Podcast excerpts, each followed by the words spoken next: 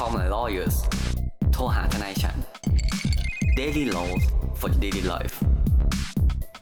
รายการพอดแคสต์ที่จะมาชวนคุณคุยเรื่องกฎหมาย เหมือนคุณนั่งคุยกับเพื่อนทนายของคุณเองครับ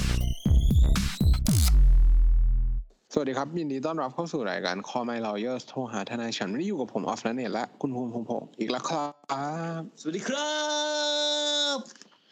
สวัสดีครับคุณภูมิครับ กลับมาพครับกับพวกเราอีกแล้วครับ ในครับผม episode นี้ครับอ่าฮะก็ episode นี้ครับ ก็เป็นเรื่องราว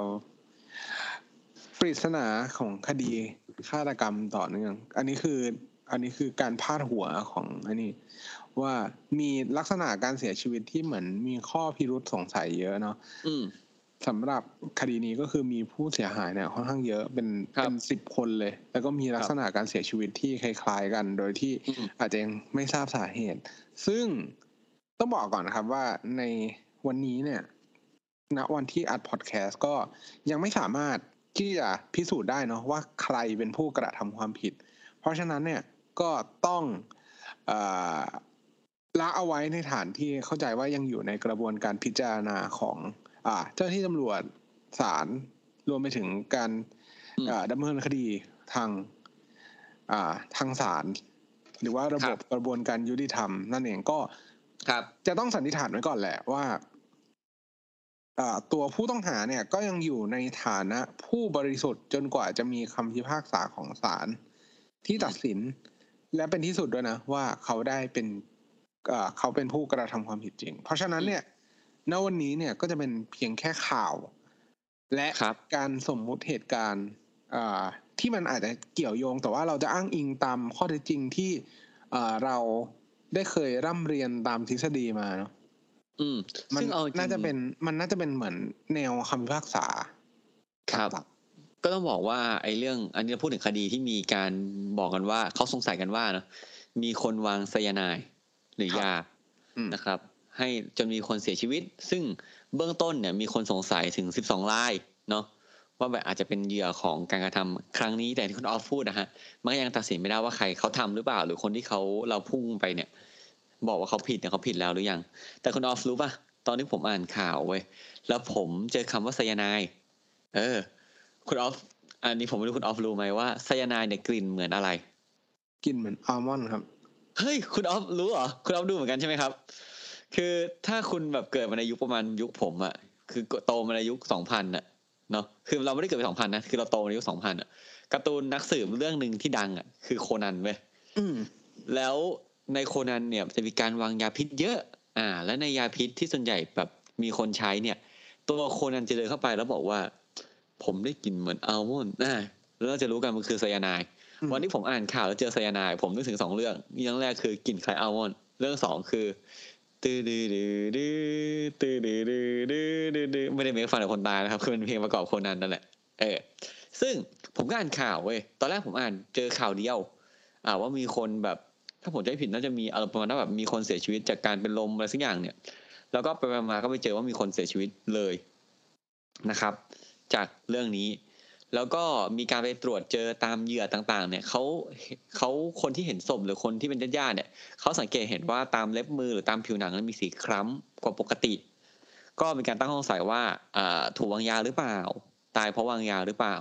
นอกจากนั้นเนี่ยก็มีการแบบพอมีเรื่องนี้แดงขึ้นมาอย่างเงี้ยก็มีคน track กลับย้อนหลังเว้ยว่าคนรอบตัวของผู้ต้องสงสัยคนเนี้ย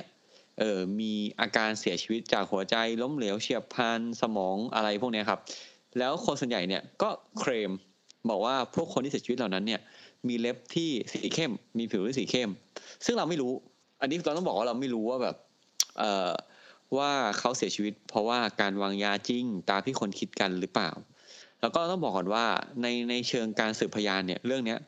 ค่อนข้างยากมากๆ ต่อให้เป็นเรื่องจริงก็ยากมากๆ ที่จะหาตัวผู้กระทำความผิด แต่ผมว่าเดี๋ยวเรามาลองไล่ดูดีกว่า แต่ละประเด็นว่าสมมติถ้าคุณเป็นทนายความอย่างเงี้ยแล้วคุณได้รับคดีนี้มาจากญาติผู้เสียชีวิตก็ได้นะครับ คุณจะมองเรื่องนี้เป็นยังไงอะเราเบื้องต้นก่อนว่าการอะคุณออฟการที่มีอันนี้เลสเซว่าอันนี้เถียงกันเรื่องทฤษฎีล้วนนะไม่ได้บอกว่าใครผิดหรือผิด การวางยาเนี่ยหรือการปนเปื้อนอาหารหรือสิ่งอ่ออุปโภคบริโภคอย่างเงี้ยมันมีความผิดแยกไปเลยไหม หรือว่ามันมีความผิดแบบใช้ความผิดทั่วไป พวกเรื่องทำร้าย พวกเรื่องอ่าทำให้ผู้อื่นถึงแก่ความตายอะไรอย่างนี้อย่างเดียว หรือว่ามีความผิดเฉพาะเลยคุณออฟประเด็นนี้ ครับ คือถ้าเราพุ่งถึงไอตัวฐานความผิดที่จะเข้ามาอ่าปรับใช้ในคดีเนี้ยและมีโทษหนักสุดเนี่ย ก็อ้างอิงถึงตัวอ่า episode ที่แล้วเนาะว่าเราพูดถึงอืมเรื่องการฆ่าผู้อื่นโดยไตร่ตรองไว้ก่อน ครับ การกระทำความผิดที่อ่าผู้กระทำความผิดเนี่ยมุ่งที่จะเหมือนเอาชีวิต และได้มีการวางแผนหรือว่าตระเตรียมอุปกรณ์ต่างๆ ก่อนที่จะมีการลงมือกระทำความผิดเนี่ยอืมอย่างเงี้ยมันเข้าลักษณะของการกระทำความผิดแบบไตร่ตรองไว้ก่อน อืม เพราะเจตนานั้นอะ มันไม่ได้เกิดขึ้น อ่า ติดต่อ หรือว่า อ่า ภายในระยะเวลาอันสั้นใกล้ชิดติดกับผล ครับก็คือต้องบอกว่าการที่วางยาพิษเนี่ย เราไม่สามารถอยู่ดีๆเราจะวางยาพิษใครได้โดยเราที่ไม่ได้คิดมาก่อนถูกป่ะการไตร่ตรองอืมมาก่อนการคิดเตรียมการมาก่อนแล้วครับซึ่งเพราะว่า อืมครับคุณคุณลองคิดดูนะคุณลองคิดดูเลยว่าแบบ สมมติคุณจะวางยาพิษสักคนอะอะสมมติใช้ไซยาไนด์เนี่ยคุณไม่มีทางที่อยู่ดีอะผมแบบบังเอิญเดินกับคนคนหนึงอยู่แล้วผมอยากจะฆ่าเขาขึ้นมา ผมไม่สามารถหยิบไซยาไนด์จากในกระเป๋ากางเกงอะ เพื่อไปใส่ในขวดแก้วนั้นๆอะแล้วทำให้เขาเสียชีวิตได้ เพราะคนเราปกติอะครับ ตามวิถีเนี่ย ขอใช้ภาษาแบบแบบดูนักวิชาการหน่อยตามปกติวิธีเนี่ย คนเราเนี่ยไม่พึงที่จะมีไซยาไนด์อยู่ในกระเป๋าอยู่แล้วปะอืมถูกปะเพราะว่ามันเป็นอ่าวัตถุอันตรายที่อ่าที่ที่ที่เป็นวัตถุอันตรายประเภทสามถ้าผมอ่านมานะไม่ผิดเนี่ย มันจะเป็นแบบนั้นแล้วมันก็ ต้องมีวิธีการใช้หรือว่าการควบคุมการใช้แบบตามกฎหมายด้วย อืมเพราะว่าไซยาไนด์เนี่ย เราเข้าถึงยาก เราจะเตรียมไปก็ยาก และการที่เราจะหยิบแล้วไปใส่เลยหรือแบบ คือถ้าน้ำอันสมมติว่าเขาส่งแก้วน้ำให้เราแล้วเราก็แบบ เติมน้ำให้เขาใส่ไซยาไนด์ไปเลยอย่างเงี้ยยังไงต้องคิดมาก่อนอยู่แล้ว เว้นแต่ เว้นแต่บางกรณีนะครับ ที่แบบสมมติว่ามันเกิดขึ้นเฉียบพลัน ที่อาจจะเกิดขึ้นได้เนอะในบางกรณี เช่นแบบ ผมรู้ว่าคุณออฟแพ้กุ้ง อ่าอืมอันนี้ถ้าใครดูหนังเรื่องฮังเกอร์มาแล้วจะพอเข้าใจอยู่ ผมรู้ว่าคุณออฟแพ้กุ้งนะครับ แล้วผมก็วันนั้นไปกินข้าวกัน แล้วผมเห็นว่าเฮ้ยมันมีซุปแบบอันนึงว่ะไม่ได้ใส่กุ้ง แต่รู้ว่าคุณออฟแบบเกิดหมันไส้ขึ้นมาทันทีอะผมอาจจะหยิบกุ้งผสมไปในโต๊ะอาหารอย่างนั้นก็อาจจะเป็นไปได้ แต่ในกรณีที่ตรวจเจอเป็นยาพิษหรืออะไรอย่างเงี้ย อันนี้ยาก มาก ๆ ที่จะไม่ใช่แบบคิดมาก่อนจากบ้าน ใช่ไหมครับครับ อืมเพราะเนื่องจากว่ามันเป็นอ่าวัตถุอันตรายที่เราต้องอืมอ่าอย่างที่คุณภูมิพูดนั่นแหละว่ามันไม่ได้เข้าถึงกันโดยง่าย ๆ เราไม่สามารถหาซื้อได้ตามท้องตลาด หรืออีเวนต์ว่าหาซื้อได้ตามท้องตลาดอะคนอืมปกติ จะไปซื้อมาทำไมเอ้โดยยมีวัตถุประสงค์การใช้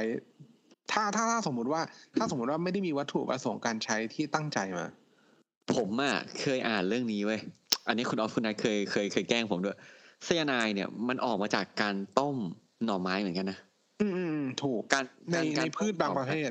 เออ การต้มหน่อไม้โดยที่ไม่ได้ร้อนจนขีดสุดอะต้มแบบอืมต้มเรื่อยๆอะเหมือนอย่างซูวีแล้อะวแล้วครับ แล้วก็ยังมีไอ้เคสที่เป็นพืชตระกูลหัวต่างๆ ที่ปลูกใต้ดิน แล้วอ่าไม่ได้ทำให้มันสุกอย่างเช่น พวกมันฝรั่ง อะไรพวกเนี้ยอืมอืม เนี่ยก็ถือว่ามีส่วนผสมของไซยาไนด์อยู่ แต่ว่ามันด้วยความที่มันผสมอยู่ในอาหาร และมีอ่าปริมาณน้อย อาจจะไม่เป็นอันตรายต่อต่อร่างกายมากเพราะฉะนั้นเนี่ยต้องบอกก่อนว่าอาหารเนี่ยก็มีมีแบบเหมือนความน่ากลัวอยู่เหมือนกัน อืม เอาไม่ต้องแบบ อัน อันนี้คืออย่างพวก อะไอที่เป็นหัวหัวใต้ดินเนี่ยอันเนี้ยเราอาจจะยังไม่ค่อยเห็นชัด ถูกปะแต่บางอย่างที่มันเห็นชัดอยู่แล้ว คุณเลี่ยงเลี่ยงได้นะครับ เช่น คุณไปทานหมูที่เป็นหมูดิบ ที่อุณหภูมิไม่เกินเจ็ดสิบองศา แล้วมีโรคแบบหูดับอะไรอย่างเงี้ยเออเหมือนแบคทีเรียจากหมูจากอะไรอย่างเงี้ยคุณก็ไม่ควรกินครับนะครับ แต่ถ้าเนื้ออาจจะได้นะครับอืมผมผมมักจะมีคำพูดคำหนึ่งกับคุณออฟคุณแนทว่าลูกผู้ชายไม่กินเนื้อดิบเอ้ยไม่กินเนื้อสุกครับซึ่งค่อนข้างเป็นความเชื่อที่ผิด นะครับใช่ถ้าถ้าแล้วก็ถ้าชอบสุกก็กินสุกได้ครับ ครับเออซึ่งผมก็ไม่สุเกี่ยว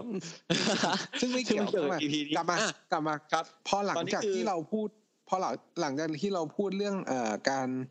การที่เรามุ่งหวังที่จะมีเจตนาแล้วเนี่ย นั่นหมายคครับวามว่าก็พิจารณากันต่อไปเนาะว่าเขามุ่งหมายที่จะ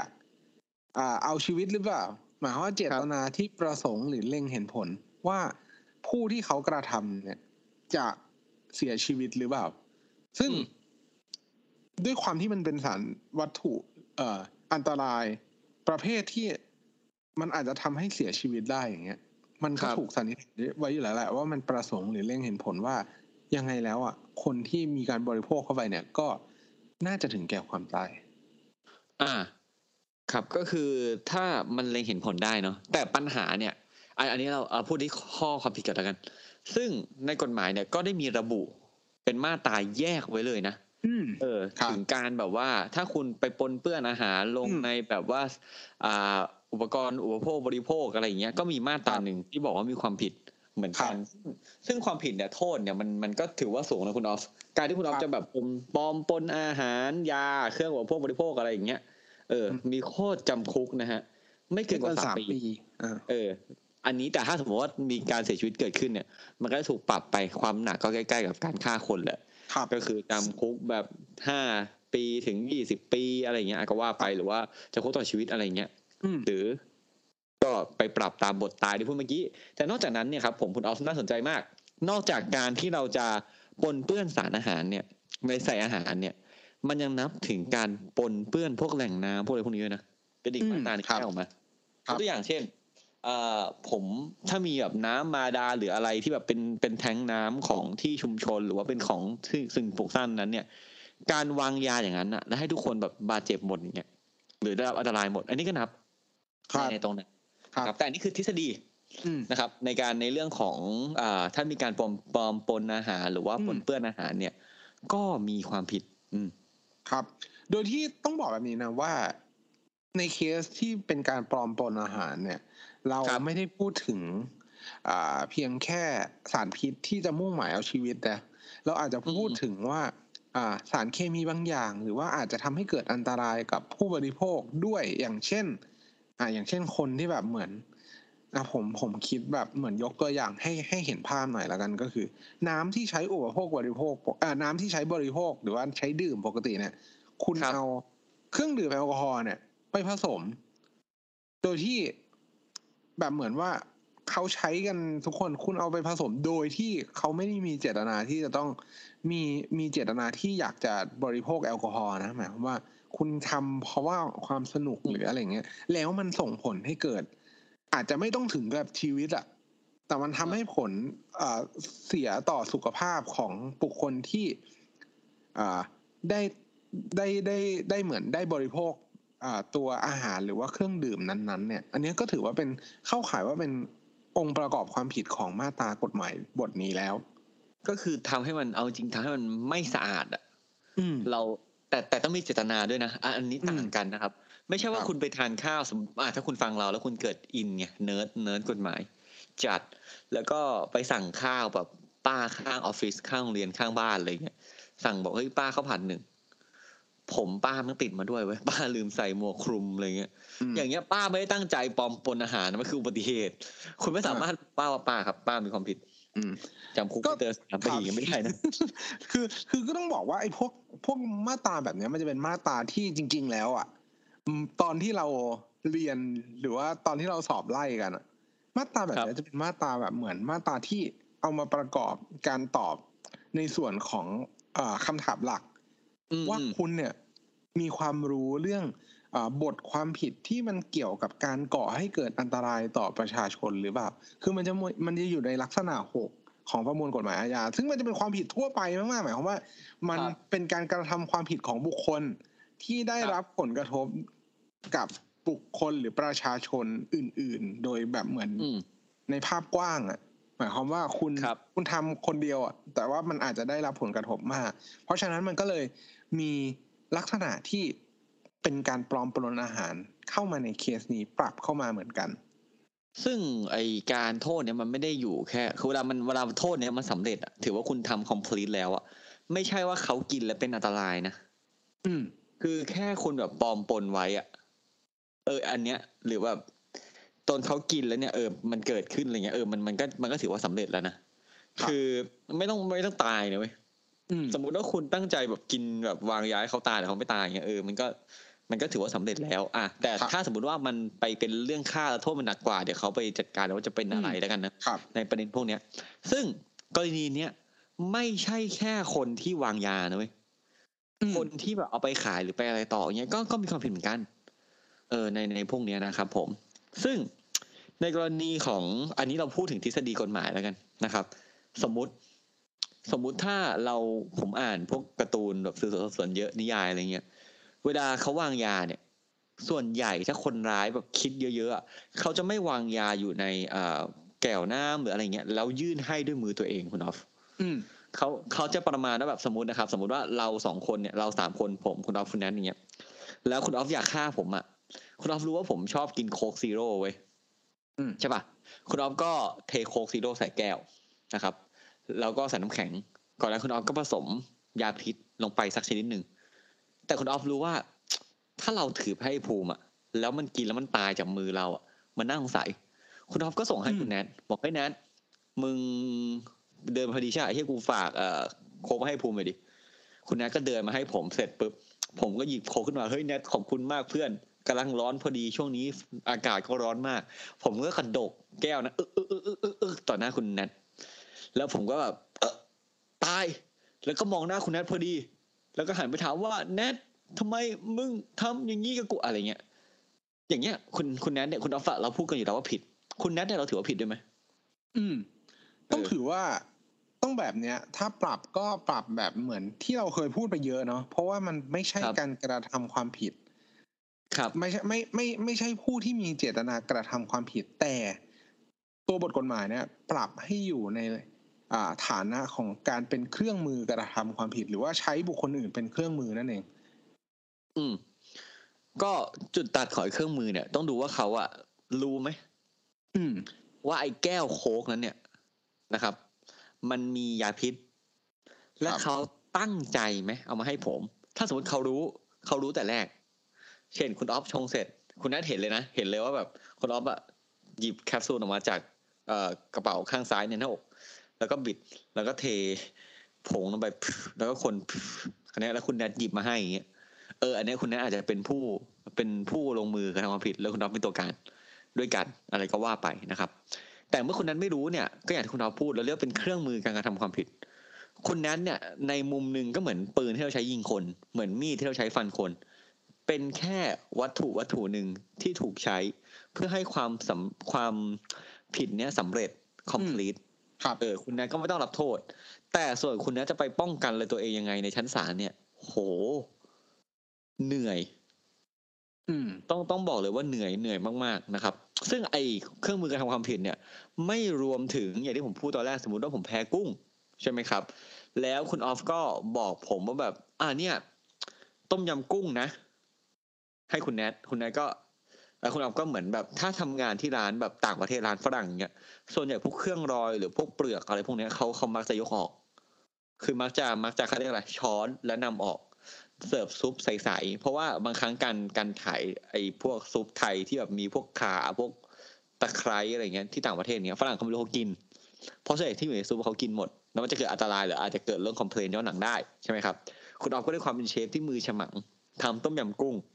แต่เอาหัวกุ้งเปิดกุ้งออกมาแล้วเอาเนื้อกุ้งออกอันเนี้ยแค่ซุปเฉยๆคุณแนทก็หยิบไปบอกอ๋ออ๋อบอกต้มยำกุ้งไว้ยเอาไปให้ผมแล้วบอกว่าอ่านี่ คือซุปต้มยำไก่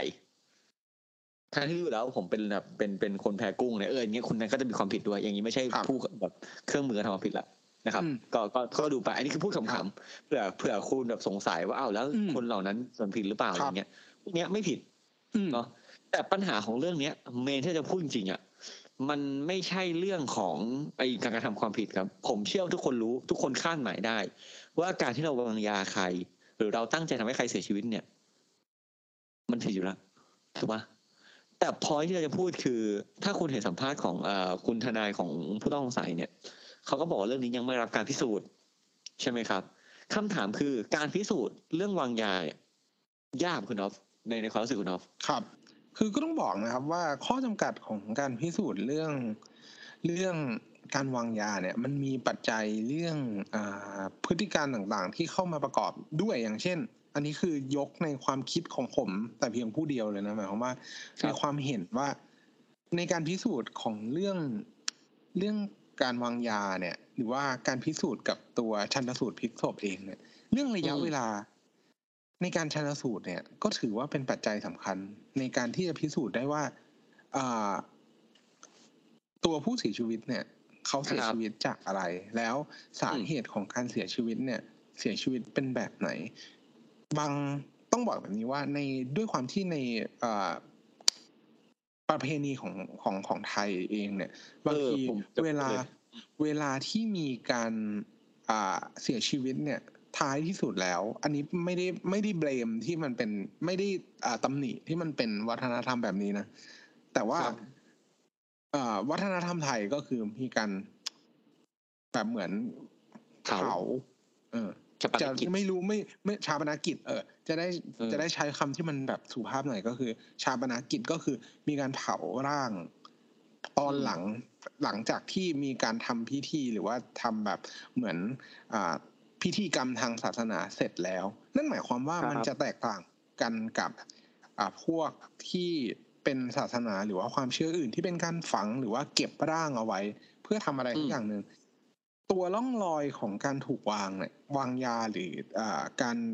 การเสียชีวิตเนี่ยสาเหตุของการเสียชีวิตเนี่ยอาจจะพิสูจน์ได้ครับจากสภาพของอ่าร่างนั้นๆ ถ้าอืมสมมติว่ายังมีร่างอยู่ อันนี้ทุกคนทราบทุกค นน่าจะ make sense ที่สุดแล้วแหละ ก็คือถ้าสมมติว่าร่างยังอยู่ แล้วมันสามารถดูได้ว่ามีลักษณะเอ่อสาเหตุการตายที่ตายมาจากการถูกวางยาอย่างเงี้ยมันก็จะสามารถครับพบเจอได้ในร่าง แต่ถ้าร่างไม่อยู่แล้ว มันก็เป็นการยากเนาะที่เราจะอ่าพิสูจน์กลับไปย้อนกลับไปในระยะเวลาที่มันอาจจะ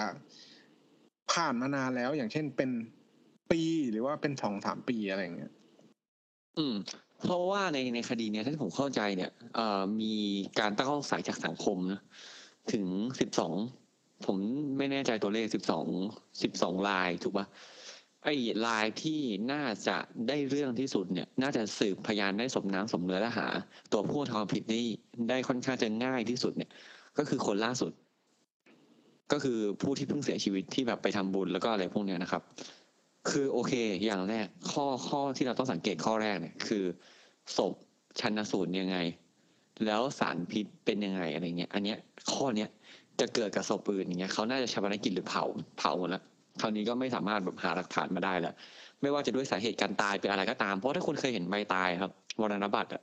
มรณบัตรเนี่ยเขาจะเขียนแค่ cause of death ก็คือแค่แบบเอ่อสาเหตุการตายไว้เฉยว่าคืออะไร นอกจากนั้นเนี่ยก็อาจจะเป็นแค่แบบแพทย์สังแพทย์ก็อาจจะชันสูตรไปแค่นั้นตอนที่แบบลงบันทึกไว้ที่ต้องแจ้งไว้ที่สำนักงานเขตหรือว่าอำเภอนะครับ เพราะว่าเราเรื่องกรณีเนี้ยไม่ใช่ว่าแพทย์สับเพร่าหรือว่ามักง่ายด้วยนะเพราะว่าแพทย์เขาไม่รู้เว้ยคือสมมุติว่าคุณมีศพมาถึงที่โรงพยาบาลอะเบื้องต้นอะเขาชันสูตรคือผลเนี่ยมันเป็นอย่างนี้ เขารู้ยากมากๆว่าเหตุเกิดจากอะไร เพราะเขาไม่ด้วยความที่เขาต้องเจอคนที่เสียชีวิตทุกวันเขาไม่สามารถรู้ได้เลยว่าแบบ เฮ้ยคุณหัวใจล้มเหลวเพราะอะไรหรืออะไรเงี้ยนะครับ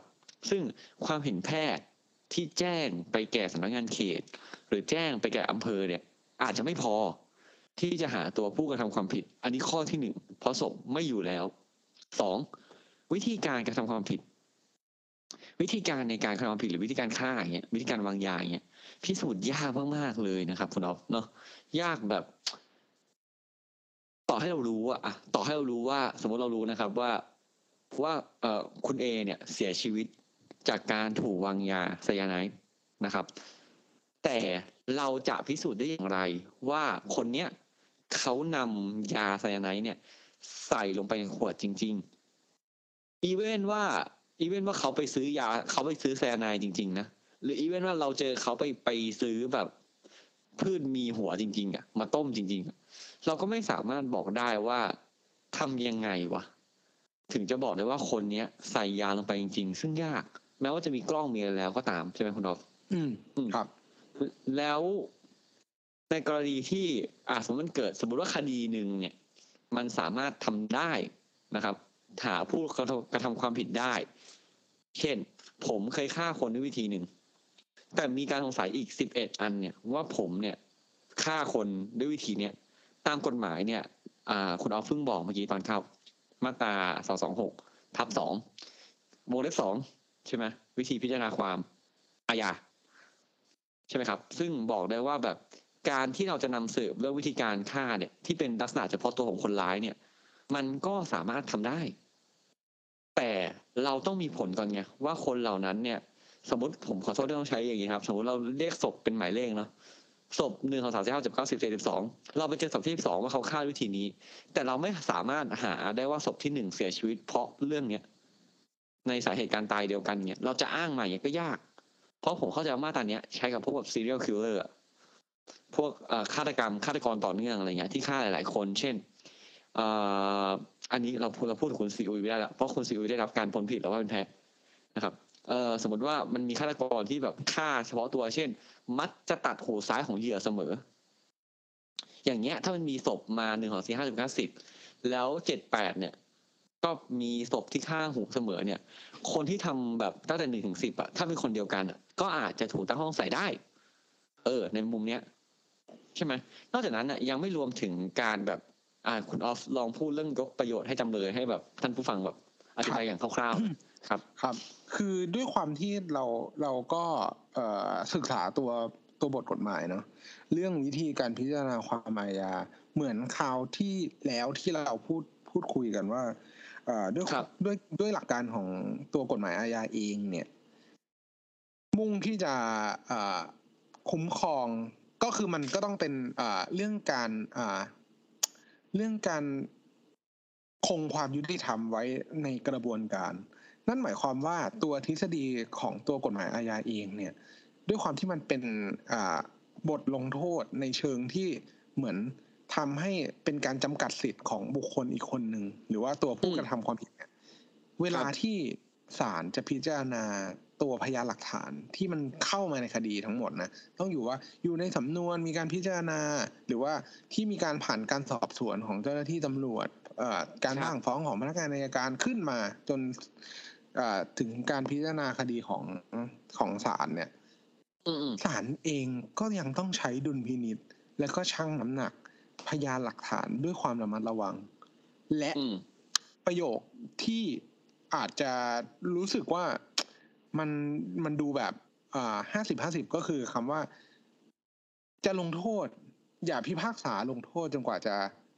เหมือนเป็นที่แน่ชัดว่าตัวผู้ต้องหาเนี่ยกระทำความผิดจริง อืม ก็คือตามกฎหมายใช้คำว่าต้องพิสูจน์จนสิ้นสงสัย ครับ ว่าเขาแบบทำความผิดร้อยเปอร์เซ็นต์ใช่ไหมครับ เพราะว่าอันเนี้ยถ้าผมเข้าใจเข้าใจไม่ผิดเนี่ยประเทศไทยแบบใช้ concept เดียวกับหลายๆประเทศคือ จับอ่ายอมปล่อยคนกระทำผิดสิบคนดีกว่าจับคนบริสุทธิ์เข้าคุกเพียงคนเดียวอะไรเงี้ยหลายๆคนอาจจะไม่เห็นด้วยนะเพราะตอนนี้สังคมก็อิโมชัน a ลพอสมควรอะไรเงี้ยนะครับ ครับ แล้วก็เราต้องเราต้องเข้าใจก่อนว่าอย่างที่คุณออฟพูดอะหลักเกณฑ์ในคดีอาญา คือคุณต้องพิสูจน์ว่าจำเลยเนี่ยหรือไอ้คนที่ถูกฟ้องเนี่ยแม่งผิดจนไม่มีที่สงสัยแล้วเขาทำจริงจับได้คาหนังคาเขามีหลักฐาน support ถ้าไม่ได้อย่างเงี้ยจำเลยก็จะหลุด อืมเพราะเขาไม่อยากจับคนบริสุทธิ์ครับซึ่งต่างกับคดีแพ่งคดีแพ่งคดีพวกเงินอย่างเงี้ยพิสูจน์กันสองฝั่งว่าใครน่าเชื่อถือกว่ากัน แล้วก็ตัดสินจากตรงนั้น ไม่ใช่แบบว่าใครชนะกันร้อยเปอร์เซ็นต์อะไรเงี้ยซึ่งซึ่งในตอนนี้มันต่างกันมันทำให้คดีเอ่ออย่างคดีเนี้ยการวางยาพิษอย่างเงี้ยค่อนข้างจะยากมากๆ ที่จะพิสูจน์ได้ในทุกๆราย ซึ่งมันก็จะเป็นขั้นต่อไปที่จะเตือนท่านผู้ฟังว่า ในเมื่อเขาเนี่ยพิสูจน์ยากอะจะคอมเมนต์อะไรอะจะแชร์โพสต์จะทวีตอะไร ถ้ามันเป็นชื่อจริงคุณหรืออะไรพวกเนี้ย ผมว่าคุณอาจต้องระวังหน่อย เอออันเนี้ยแนะนำให้ระวังแบบแนะนำมากๆว่าให้ระวังอะไรอย่างเงี้ยนะครับเนาะซึ่งอันนี้เราก็มาเล่าให้ฟังแล้วกันว่าความยากในคดีเนี้ยในมุมกฎหมายเนี่ย การเอ่อ หาตัวผู้ทำความผิดก็ยาก เอาจริงแต่การเป็นทนายจำเลยที่ต้องดีเฟนต์ผู้ต้องหาเนี่ยก็ยากเหมือนกันนะสมมติหลักฐานมันขนาดคาเขาอะไรเงี้ย แต่แต่ตาม principle อะตามหลักเนี้ยของกฎหมายเนี่ยมันก็มันก็ต้องดูว่า เออเขาบริสุทธิ์จนกว่าเขาจะถูกบอกว่าผิดแล้วกันเราพูดอย่างนี้กันครับนะครับ ส่วนอ่ากิริยามารยาทของใครเป็นยังไง แล้วคุณไม่ชอบคุณก็ซัดไปที่ตรงนั้นละเต็มที่อย่าไปซัดที่เนื้อคดีผมว่านะครับ ทีนี้รู้จักทนายคุณแล้วนะครับ ผมว่าการที่เราวางยาพิษเนี่ย แม้ว่ามันจะสำเร็จมีคนเสียชีวิตใหม่มีคนเสียชีวิตเนี่ย คุณต้องรับผิดเหมือนกันนะมากน้อยแล้วแต่ว่าผลมันเกิดยังไงนะครับ เพราะฉะนั้นเนี่ยอย่าทำเลย จริง ๆ มันมันไม่ดีหรอกคุณไปปนเปื้อนปนอะไรอย่างเงี้ย ไม่ใช่แค่แบบ ไม่ใช่แค่ยาพิษนะปนเปื้อนอาหารนะจนแบบเสียสุขลักษณะอนามัยด้วยความตั้งใจก็ผิดเหมือนกันนะครับ เราอยากทำให้ประเทศไทยเป็นประเทศที่แบบเอ่อดีอะเออเราต้องบอกอยากทำให้ประเทศไทยมันดีอะ ก็ก็ก็ก็ลองดูแล้วกันนะครับ เอ้ย ก่อนที่จะเชิญคุณออฟมาพูดผมมีเกร็ดอีกนิดนึงคุณออฟรู้ไหมว่าที่พวกแบบยาหรืออะไรอย่างเงี้ยที่เขาต้องมีฝาปิดอย่างเงี้ยมีฟอยล์ปิดหรือพวกน้ำที่ต้องมีฟอยล์ปิดอย่างเงี้ยมันมันเกิดขึ้นจากอะไร อันนี้ผมเคยหาข้อมูลมา ไม่ทราบครับ ก็คือ คืออันเนี้ย ถ้ามันผิดเนี่ย คุณก็ correct me if I'm wrong เนี่ยนะนะซึ่งก็อาจจะผิดก็ได้นะครับ มันมีคดีหนึ่งที่ญี่ปุ่นครับผม มีการที่แบบว่า มีคนอะเอาสารพิษไว้ใส่ไปในน้ำที่ญี่ปุ่น คือญี่ปุ่นเนี่ยเวลาคุณกดน้ำตู้น้ำอะ แล้วมันดับเบิลมา สมมติเรากดหนึ่งแล้วได้ถึงสองอะ แล้วเราไม่อยากกินอะเขาก็จะเอาน้ำขวดที่แถมอะ วางไว้บนตู้ เพื่อให้คนต่อไปที่มาแล้วถ้าอยากกินอันนั้นอะ ก็จะได้ใช้ถ้าคุณมีแบบ ถ้าคุณแบบไม่มีเงินหรือว่าแบบยากไร้อะไรเงี้ยนะครับ ก็จะมีหยิบกิน แต่เผอิญมันเป็นวัฒนธรรมอย่างเงี้ยแหละครับ หลุดออกมาสองอันหยิบวางหยิบวาง วันหนึ่งเนี่ยมี homeless homeless คือคนไร้บ้านนะครับเขาไปหยิบน้ำหนึ่งหนึ่งขวดบนตู้กดน้ำเว้ยแล้วปรากฏว่าตู้กดน้ำนั้นเนี่ย ไม่ได้พังนะ แต่ไอ้ขวดนั้นอะ มียาพิษอืมแล้วมีคนเสียชีวิต แล้วเขาก็ไปสืบเจอกล้องว่าเอ้ยเพราะคนเนี้ยไปหยิบน้ำตรงนี้มาหลังจากนั้นเนี่ยรัฐบาลญี่ปุ่นหรือว่าหลาย ๆ หลาย ๆ คนเนี่ยเขาก็เลย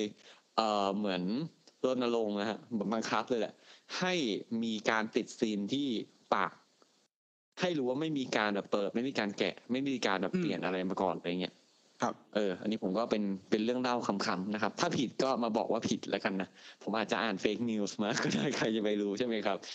ก็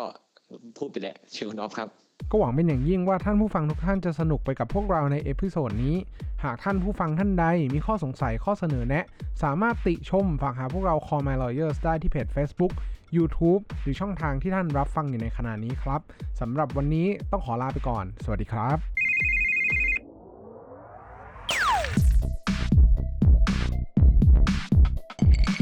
Daily laws for daily life.